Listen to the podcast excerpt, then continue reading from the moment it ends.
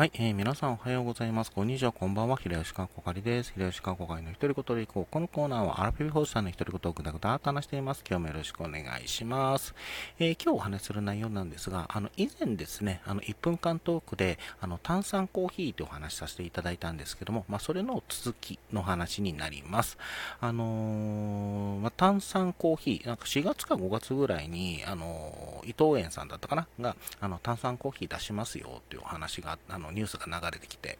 あの、あ、じゃあ、うん、あの、売った、売ってるところ見たことなかったから、じゃあ自分で、まあ、作ってみるのもありかなと思ってたんですよね。あの、当時、あの、炭酸ティーといって、あの、炭酸、えっと、紅茶、と、えっ、ー、と、炭酸水を割って飲むっていうのがちょっと流行ってたというか、あの、昔ね、えっ、ー、と、そういうお茶があったんですよ。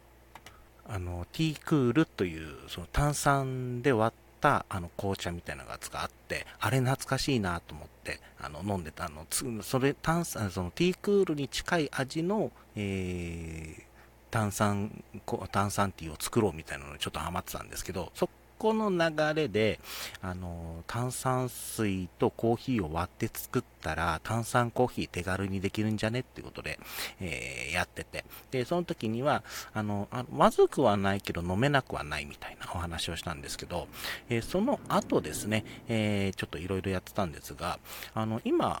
今、これ、これでいいかなと思ってるのが、あの、ポーションですね。あの、もうすぐ水とか水とか牛乳とかに、あの、そのまま入れてすぐ飲める、あの、ポーションタイプありますけど、えそのポーションタイプに、あの、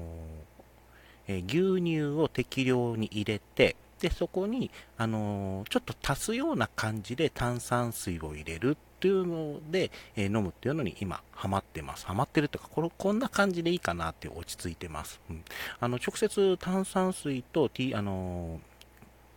えっ、ー、と、ポーションを入れるっていう方法もあるんですけど、あの、それだとちょっとね、あの、味が濃いというかね、あの、ちょっと炭酸水の、あの、二酸化炭素のあの風味っていうんですか、あれもあって、飲めなくはないんだけど、ちょっと、あの、きついなっていうところがあるんですが、あの、牛乳で割って、、で、それにちょっとフレーバー、フレーバーというかね、微炭酸みたいな感じにするんですよ。炭酸水をちょっとだ、少しだけ入れて、あの、微炭酸感覚にすると、あの、炭酸もちゃんと取れて、ちゃん、炭酸のあのパチパチ感もちょっと抑えはなるんですけども、あの、口当たりもいいので、あ、これかなと今思ってハマってます。はい。で、今、あの、ポーションは、あの使ってるポーションはいわゆる無糖をメインなんですけど、そこからちょっといろいろできないかなと思ってて、あの甘さ控えめとか、あとあのキャラメルマキアート的なやつがあるじゃないですか。ああいったのをちょっといろいろ試して、ちょっと好みの味を探すみたいなことを今やってますというところで、まあ、今回はですね、えー、炭酸コーヒーのその後の話、